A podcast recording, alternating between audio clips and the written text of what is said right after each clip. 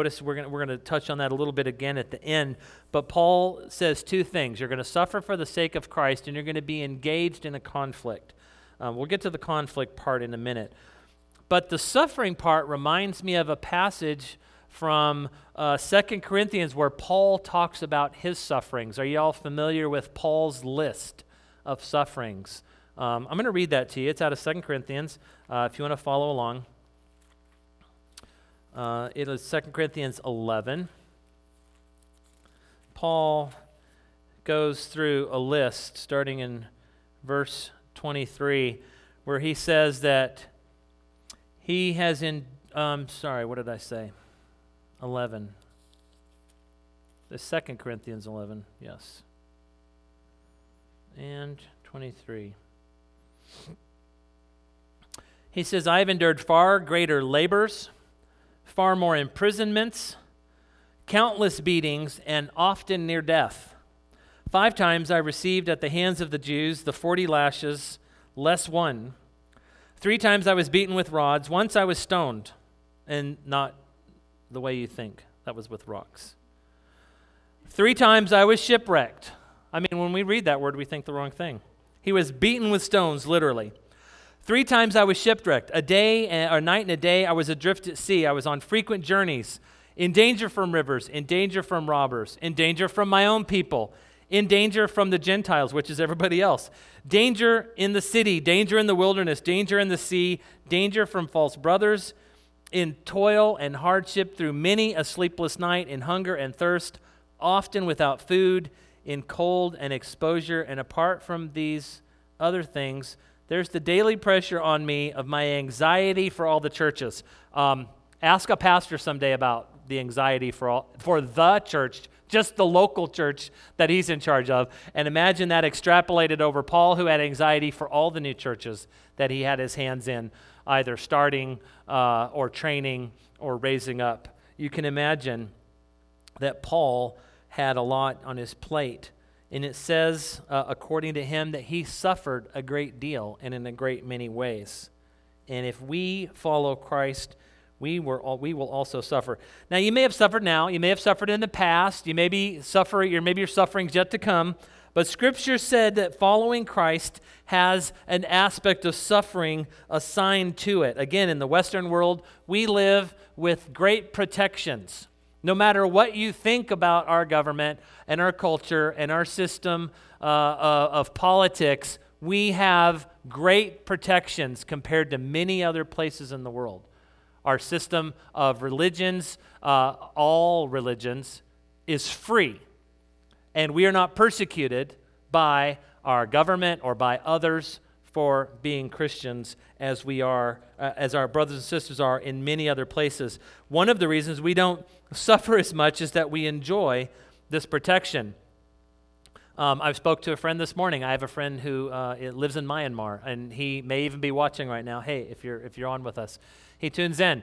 Um, and I asked him a little bit about what suffering's like in Myanmar, and he says it's not as bad in some places, but they do suffer uh, primarily because the region is Buddhist. They struggle uh, to find places to rent. They struggle to find places to live because they'll find a place to rent and live uh, and word will get out that they are Christians and that they are worshiping in their house, and then suddenly their contract will be revoked. And then they're back on the street looking for another place. And, and so that's just some ideas. I know for us living in Poland, um, it could be difficult depending on the size of the village you lived in. If you lived in a big city, you probably didn't experience too much suffering. But if you lived in a small village and you were Christians, you could experience um, you know, name calling, rock throwing, uh, problems like that. Uh, you could maybe even have uh, struggles finding a job. Uh, and there were other struggles involved in that. Uh, depending on how old you are in Poland, um, we had a lady that adopted us. We called her Babcia, which means grandma. She was like our Polish grandma. Um, she grew up through World War II and through the wars. At one point, they had to make a choice to either uh, align themselves with the Soviet Union and renounce their faith or stick with their faith. Um, and many of the Christians in that country chose to follow Christ as opposed to following communism. Um, how does that affect them today? Here's how it affects them. Um, because she wouldn't choose to follow communism, she earned a lower rate of pay and she earned a lower rate of it's called um, retirement. I won't t- trouble you with the word, but it's their retirement. And so she, she has since passed, but, but while we were living there, she would earn less in her monthly retirement payment than other people who had either renounced their faith or were never a Christian to begin with, but had gone uh, with communism. Now, those are just some really small observations. Um, there are thousands of, of ways that our Christian brothers and sisters suffer throughout the world for following Christ. So, as we take a look at this, I want to uh, run through. There's six things I'm going to go through uh, real briefly.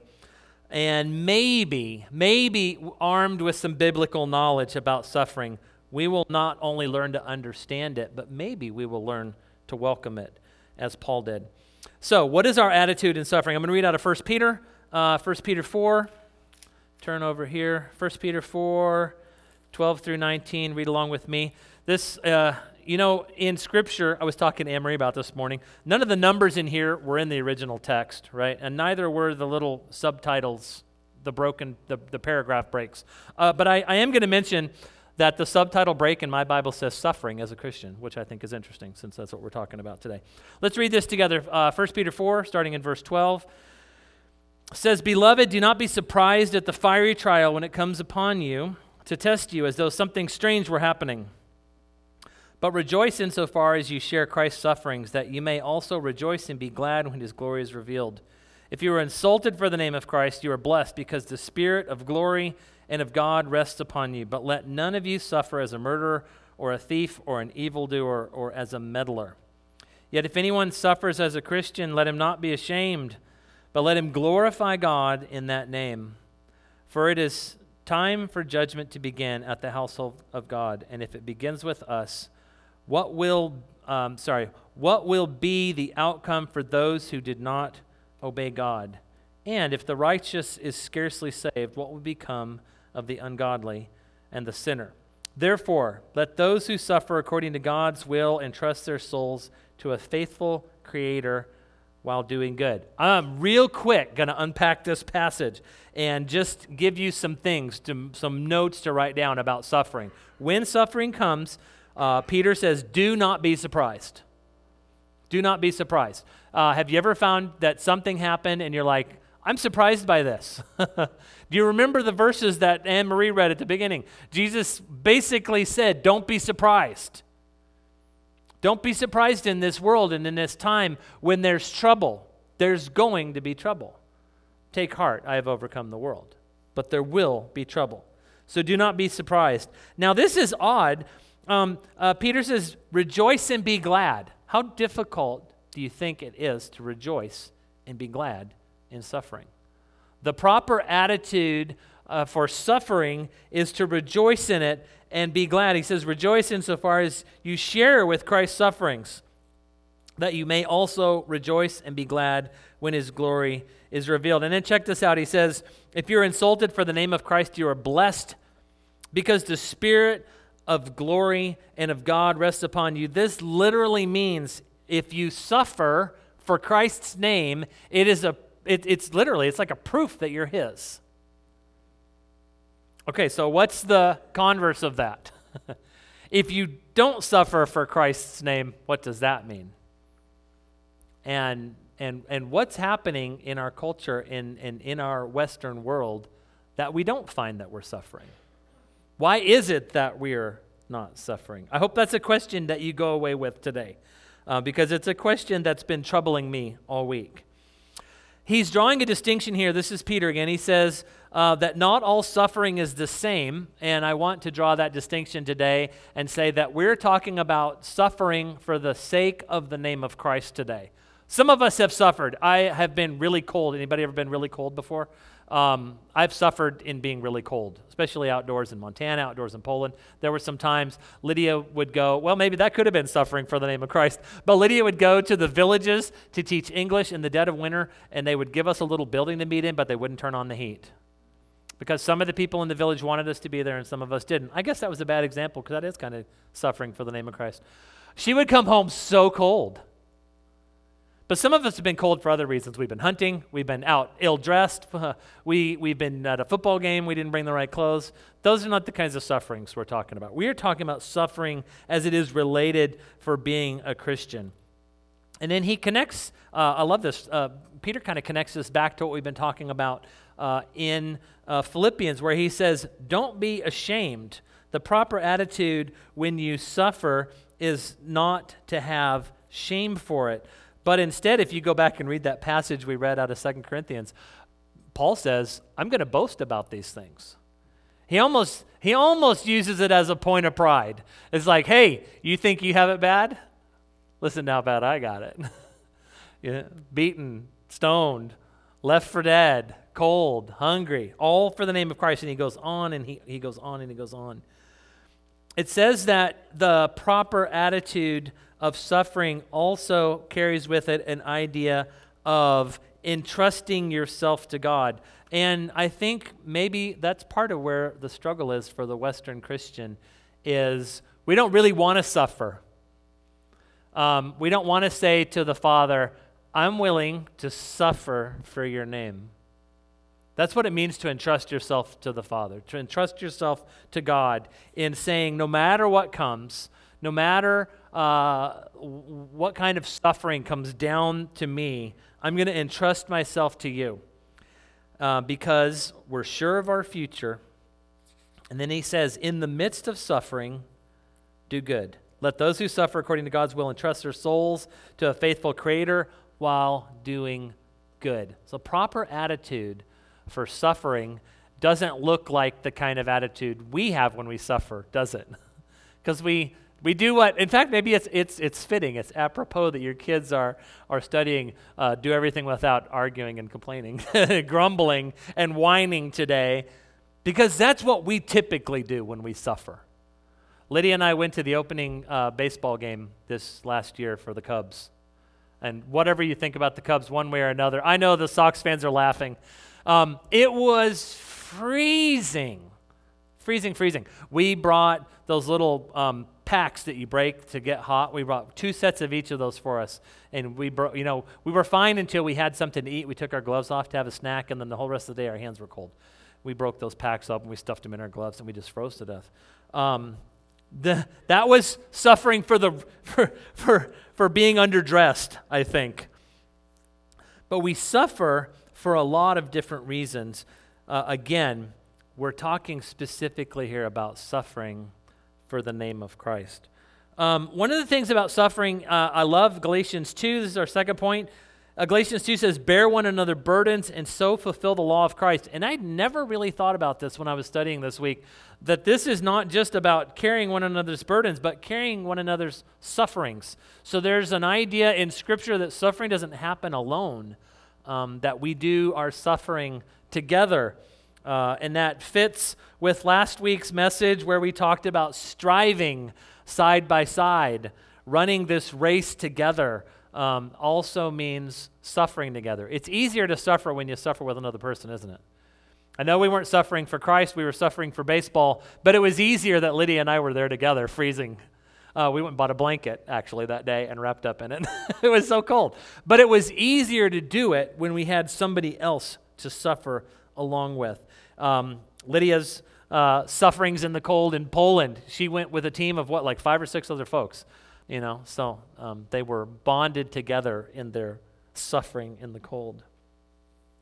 Uh, in 2 Corinthians, I'm going to read uh, out of chapter 4. Paul talks again about the many ways of suffering. Uh, suffering doesn't just look like one thing and one way. Um, he says this in chapter 4, verse 7. He says, We have this treasure in jars of clay. That's a reference to our body that we're fragile and we're, um, we're impermanent. We have this treasure in jars of clay to show that the surpassing power belongs to God and not to us. We're afflicted in every way, but not crushed, perplexed, but not driven to despair, persecuted, but not forsaken, struck down, but not destroyed always carrying in the body the death of Jesus, so that the life of Jesus may also be manifest in our bodies. For we who live are always being given over to death for Jesus' sake, so that the life of Jesus may also be manifested in our mortal flesh. Um, that is a perplexing passage, isn't it? it doesn't sound like a, a pleasant. When you, when you talk to somebody about following Christ and, and, and asking them to, to, to make Christ the center of their life instead of their own desires and wills, we don't often go to this passage and say, you know, um, following Christ means you're going to be afflicted and crushed and or not crushed but perplexed not despaired. You're going to be persecuted. You're going to be struck down. Uh, you're going to carry in you the body of the death of Christ, but for the purpose that Christ may be manifest in us. And we don't often talk about what suffering does in the life of the Christian. And that's this, this fourth point is that suffering prepares us and equips us. Um, I don't know if you've ever exercised or done a lot of working out to try to get into shape. They say that old phrase, right? No pain, no gain. It's true, actually. Um, I'm a little out of shape. We're still getting back into the swing of things, doing the rowing machine and all that stuff. But I remember when I started, um, Lydia and, and our youngest uh, tricked me into taking Taekwondo. How long ago was that? About seven years ago? They, they set this up for our youngest to go, and they're like, Dad, you take, you take and, and go and do the, the, um, the taekwondo and just watch. But when I got there, they were like, the, the, the instructor was like, oh, they said you were going to take part too. Why don't you just try it one time? You know, so I started.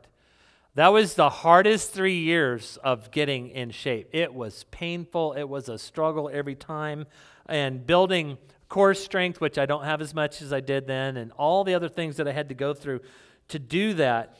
Um, but it prepared me and it equipped me to progress through Taekwondo to the point that both our, our youngest and I got our black belts. Would have never thought that could happen. But suffering does the same thing in us. Read out of um, 2 Corinthians 1. In the words of Paul again, he says, Blessed be the God and Father of our Lord Jesus Christ, the Father of mercies, the God of all comfort, who comforts us in all our affliction, so that we may be able to comfort those who are in any affliction with the comfort which we ourselves are comforted by God. In other words, when we suffer and are comforted by God, we are prepared to walk with and work with and minister to those who are also suffering. He prepares us and He equips us in suffering to love others better, to minister to others better, to comfort others better. It equips us to serve. Uh, 2 Corinthians 4 16 through 18 says, Don't focus on the suffering. And this is another problem we have, right? When something is going wrong, or we're, uh, again, back to the, the Cubs, we were freezing to death. It was hard to watch the game because we were so cold. We weren't freezing to death. I mean, we use terms like that, right? It's, hyper, it's hyperbole, it's exaggeration. We were nowhere close to dying um, for being cold at the Cubs game. But we thought we were really cold, and it was hard to focus on the game when you're shivering and you're freezing, right? And, and that's what he's talking about here is don't lose focus. Let's read 2 Corinthians 4, 16 through 18. He says, So we do not lose heart. Though our outer self is wasting away through some suffering he apparently is having, our inner self is being renewed day by day. Uh, in other words, never forget that uh, the, the follower of Christ is, uh, and following of Christ is a spiritual activity. It's not as much a physical activity as it is a spiritual activity. We tend to focus on physical stuff. Uh, if we feel hungry, if we feel sick, if we're cold, we're hot, uh, whatever it is, and we are, we are comfort seeking. Um, maybe uh, all humans are comfort seeking, but I think Western humans are even more comfort seeking. But Paul says, Don't lose heart. Though the outer self is wasting away, the inner self is being renewed. For this light and momentary affliction is preparing us for an eternal weight of glory beyond all prepar- comparison. As we look not to the things that are seen, but to the things that are unseen. The things that are seen are transient, the things that are unseen are eternal. Suffering is, should refocus us on the unseen things. Maybe that's why we don't focus on the unseen things enough, because we're too comfortable. We're too comfortable. Why do we need to focus on the unseen things when we're warm and well fed and clothed and, and have a place to live and a job and all the things that we could ever want. And the things that we want that we can't afford, we can still get on Amazon with a credit card if we need to. We live in the world of fulfill our desires and needs. Um, and, and so it's hard for us to focus on these things. Uh, and, and I think that's part of why the idea of suffering fails to connect with us and, and it fails to grab us um, because we are comfort seeking. We are comfort seeking. The last point here says suffering is guaranteed. I don't know about you, that, that scares me a little bit. Um, I don't know if it scares you. I don't know if it should scare us because um, suffering for Christ is an indication that you belong to Him. So it shouldn't be something that we are worried about. Jesus promises us, uh, again in the scripture that Anne Marie read a few minutes ago, John 16, at the end, he says, I have said these things to you that you may have peace. In this world, you'll have tribulation. That can also mean suffering, uh, hardship, affliction.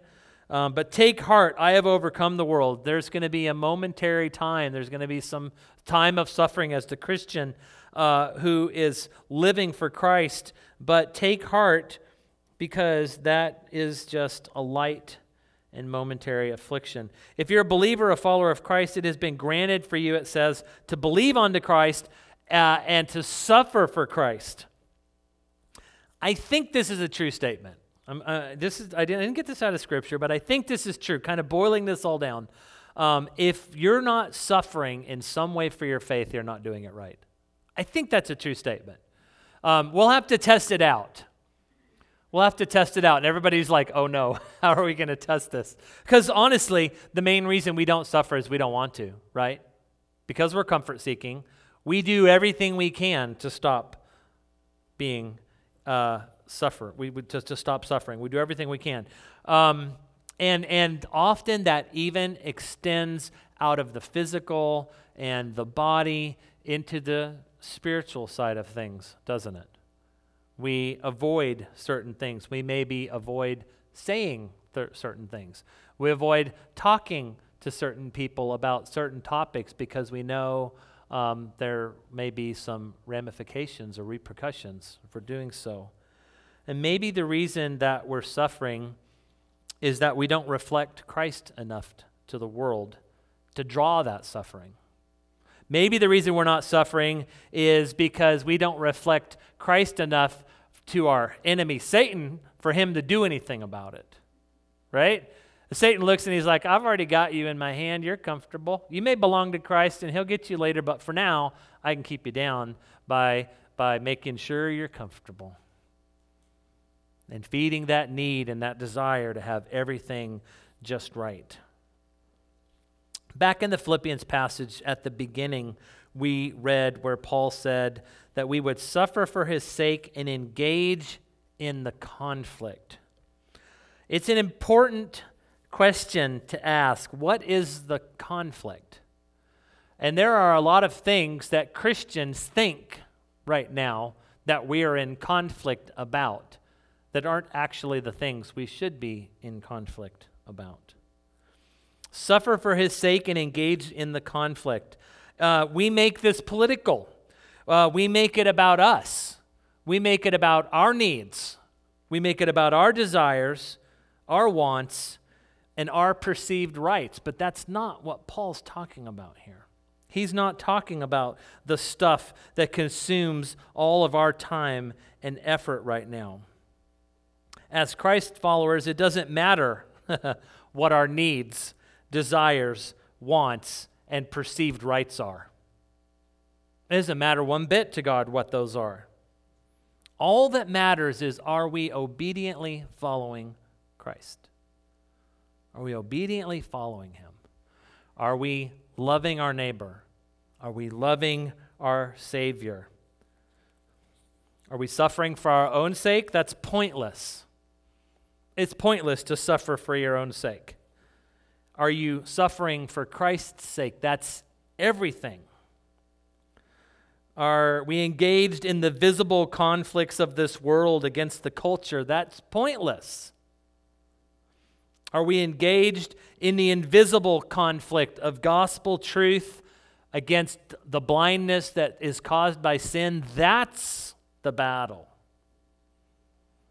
And that's just another way Satan confuses us. Just another way Satan uh, gets us off track because he gets us conflicted about the things we can see and the stuff that's going on in our culture that, that affect our needs, wants, desires, and perceived rights. Because if we get in arms, uh, up in arms about those things, then we forget to be up in arms about the most important thing. Matthew 28, 19, and 20. I know we've talked about this passage many times, but this is the command to join the battle. Uh, we give it a quaint name. We call it the, the, the Great Commission. It sounds nice, right? um, maybe we should call it the battle cry. Maybe we should call it the call to battle instead of the Great Commission, because the Great Commission just sounds like, you know, a, a nice title for something. He says that we are commanded to join the battle in making disciples, baptizing disciples, and teaching disciples. And those are the three most difficult things that I can think of to do in this life. It is very difficult to make a disciple. It is very difficult to put yourself out there and share your faith with somebody in such a way that they're drawn to the throne of God and ask in the power of a savior jesus christ to be saved. That is a that's a difficult conversation. And some of us have shied away from that. And, and maybe that's where some of the suffering is. Uh, we need to, to learn to suffer in our own embarrassment in our own awkwardness in just getting out there and talking to people about the gospel of jesus christ. And then and, and, and, and baptizing that's pretty easy although you'd be surprised because sometimes people come to faith in christ and they don't want to be baptized and it's another battle. We've had we've had that battle with some folks haven't we? Scripture teaches if you're saved you should be baptized. So it, it, it, they come around. But i'm going to say making and teaching are probably the most difficult have you ever discipled somebody have you ever sat with somebody and just studied scripture with them, spent time with them, helping them to grow in their faith. Uh, these are things we talk about, we say the church should do. Uh, we talk about that it should happen uh, in small groups or it should happen one on one. All kinds of, we have all kinds of different ideas about this. Um, but this is the invisible conflict that we have to be engaged in. And that is a conflict over the souls of people. It's an invisible battle. It's dark and light. It's sin and salvation. It's good. It's evil. And that's the invisible battle that we're called into. That's the conflict uh, that Paul says we're, we're called into. I love that. I'm going to read those last two verses again. It says, It's been granted to you that for the sake of Christ you should not only believe in him, that would be too easy. but also to suffer for his sake. And in that suffering, you are engaged in the same conflict that we saw Paul had and at that time still had. Of course, Paul is with the Father in heaven now. He's no longer engaged in that conflict, but we're engaged in the conflict. That conflict is the conflict that the Father calls all of his children into a conflict of obedience against the forces of evil, the invisible. To share our faith, to ask people to follow Christ and to lead them along that path as they as they make a wise decision. I'm not talking about a, a, a quick, hey, pray this prayer, now you're saved, but but Jesus says, you know what? You got to count the cost. You guys remember the passage where he says, no one goes out to fight a battle without first seeing how big the army is that's coming. No one goes out to build a house without first counting the cost of building the house and deciding whether or not they can actually afford to do it. We do the same thing uh, in Christianity, at least we should. We should say, hey, you know what? If you, if you become a follower of Christ, Marisol, I don't know if we ever had that conversation, right? Hey, Marisol, um, guess what? If you become a follower of Christ, you're going to suffer.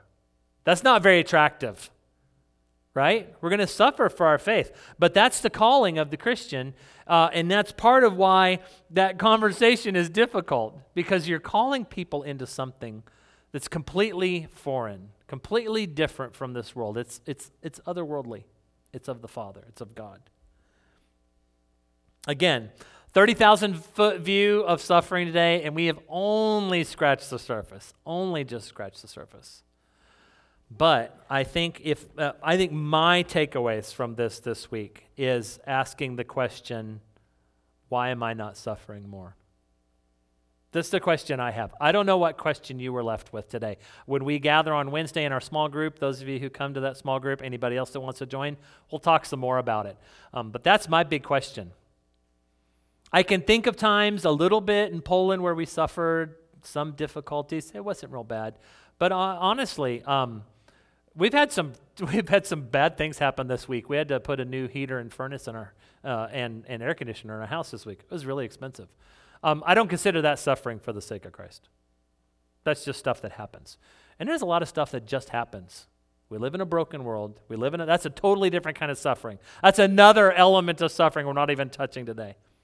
We live in a broken world full of sin. Sinful things happen. People make bad decisions. People suffer for it. We all have those kinds of sufferings. But why? That's the question I have for myself. Why am I not suffering more for Christ? And I can't answer that question yet. And I can't answer it for you if it's your question. It's something we're going to have to think about and pray about and seek the Father about. When I spoke to my friend in Myanmar this morning, I told him we would pray for him. He is, uh, again, seeking another place uh, to live. He would love to be able to have a place to live and a place to worship. They can't afford it, so usually the place they live is the place they worship. Um, like I told you, he said in the last uh, and I'm trying to remember uh, without getting my phone out and looking at it, but it was something like they've moved five or six times in the last nine years, uh, maybe the other way around, maybe nine times in the last five. But all that to say, every time people find out they're believers, they're Christians, they're not Buddhist, they're like, I'm sorry, we're going to have to kick you out. Um, you, you can't live here and worship here anymore. Um, so that's a very real struggle. That's one we know about. There are struggles upon struggles. Uh, you can go to Voice of the Martyrs and read about uh, uh, that. You can go to International Mission Board, uh, read about uh, countries and people groups all around the world that have struggles and difficulties. If that's something you choose to want to pray about. Because don't forget, as we read, suffering is a struggle we carry together. If you're not suffering enough, at least get involved in somebody else's suffering. Find someone who's suffering.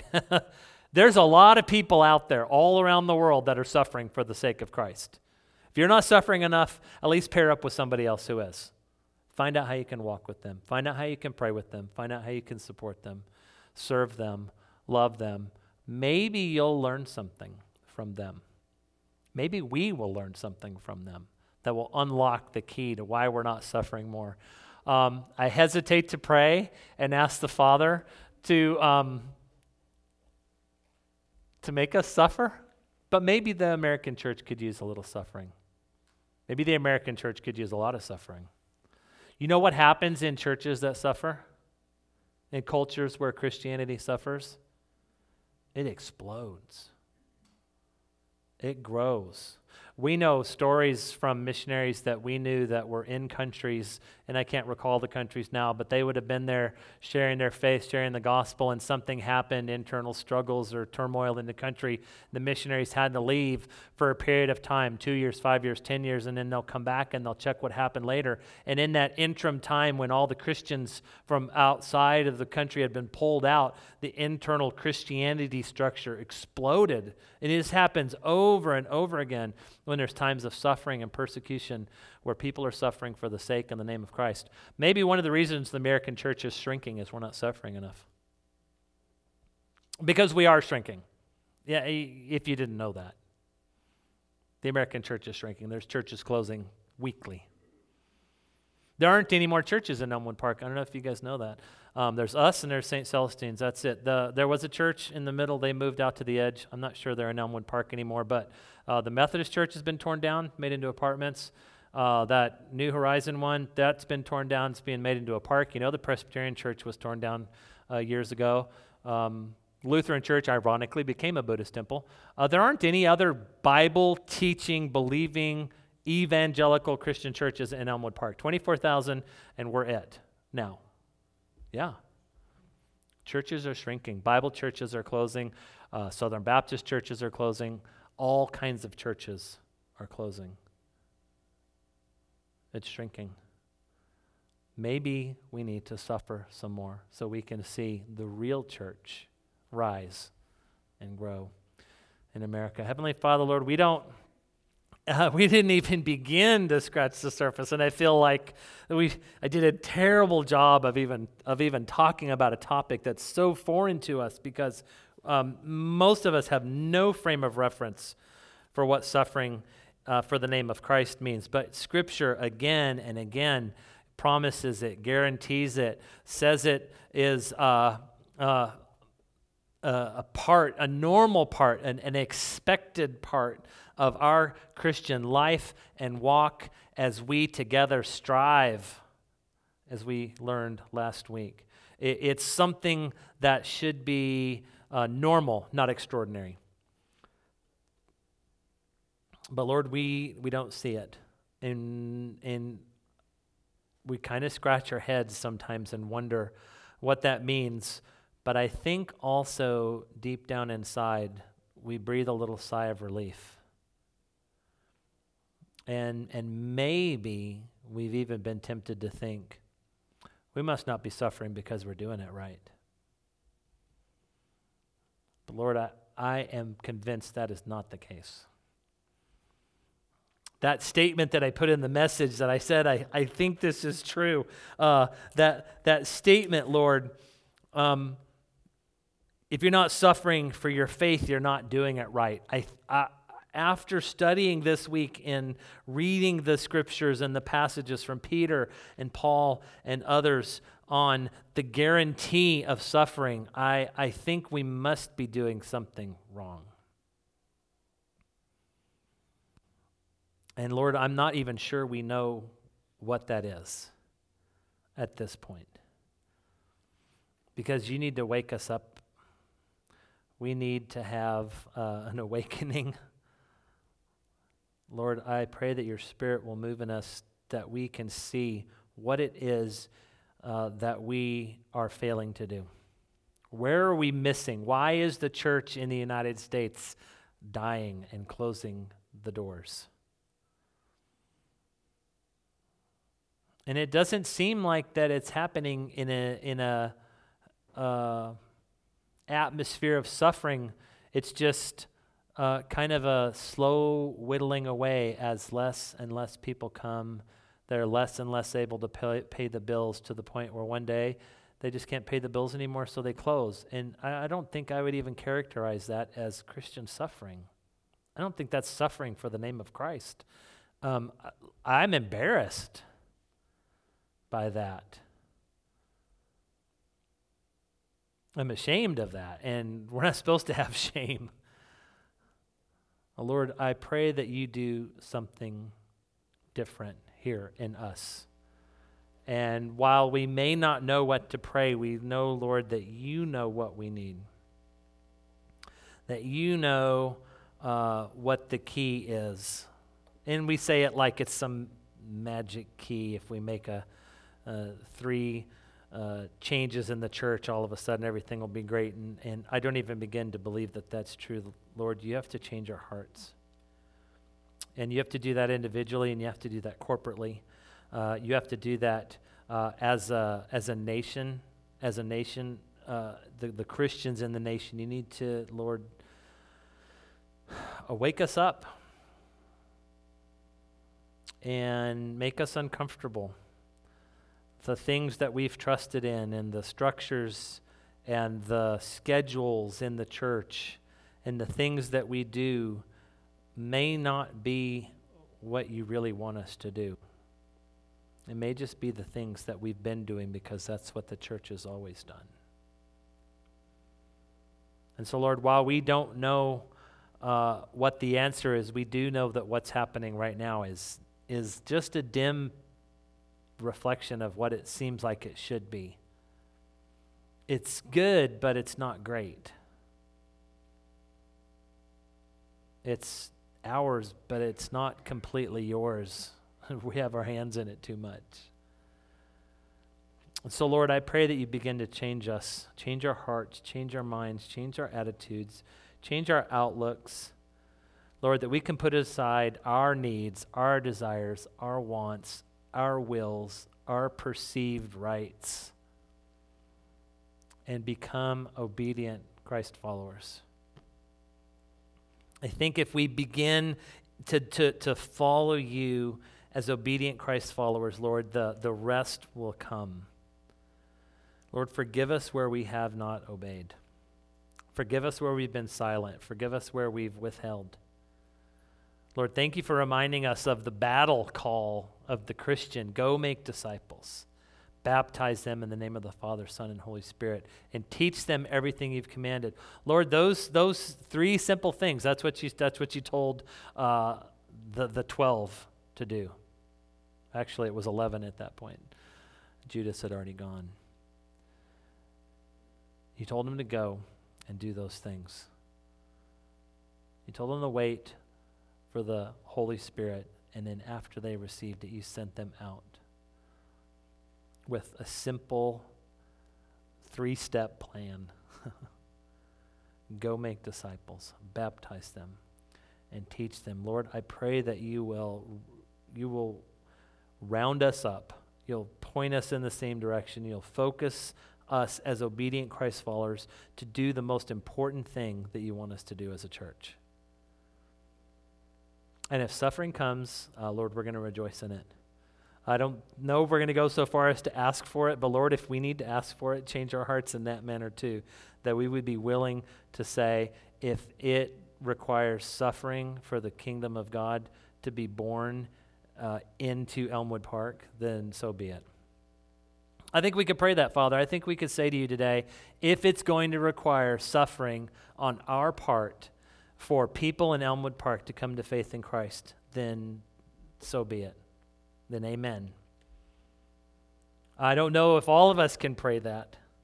I'm not sure if we really even want to pray it, Lord, but I, I feel like that's the right prayer. And so, Lord, that's our prayer today. I think I, that's my prayer today. I, I can't speak for everybody else here, but as a church, I can lead us to pray in this direction. So, Lord, we're going to pray and ask that if it takes suffering on our part for the, the, the village of Elmwood Park to have an awakening in Christ where people come to faith uh, and, and, and instead of parks being built, there's churches being built. Uh, instead of condos, there are churches uh, being built in Elmwood Park once again, Lord, then, then so be it. Then amen. Then, then we know what we're supposed to do. Go make disciples, baptize disciples, and teach disciples. Lord, I pray that you do that in us today. In the name of Jesus Christ, we ask this. Amen. Amen. Wow. Um, I feel like uh, during the prayer, the Lord spoke to us. That's how I feel.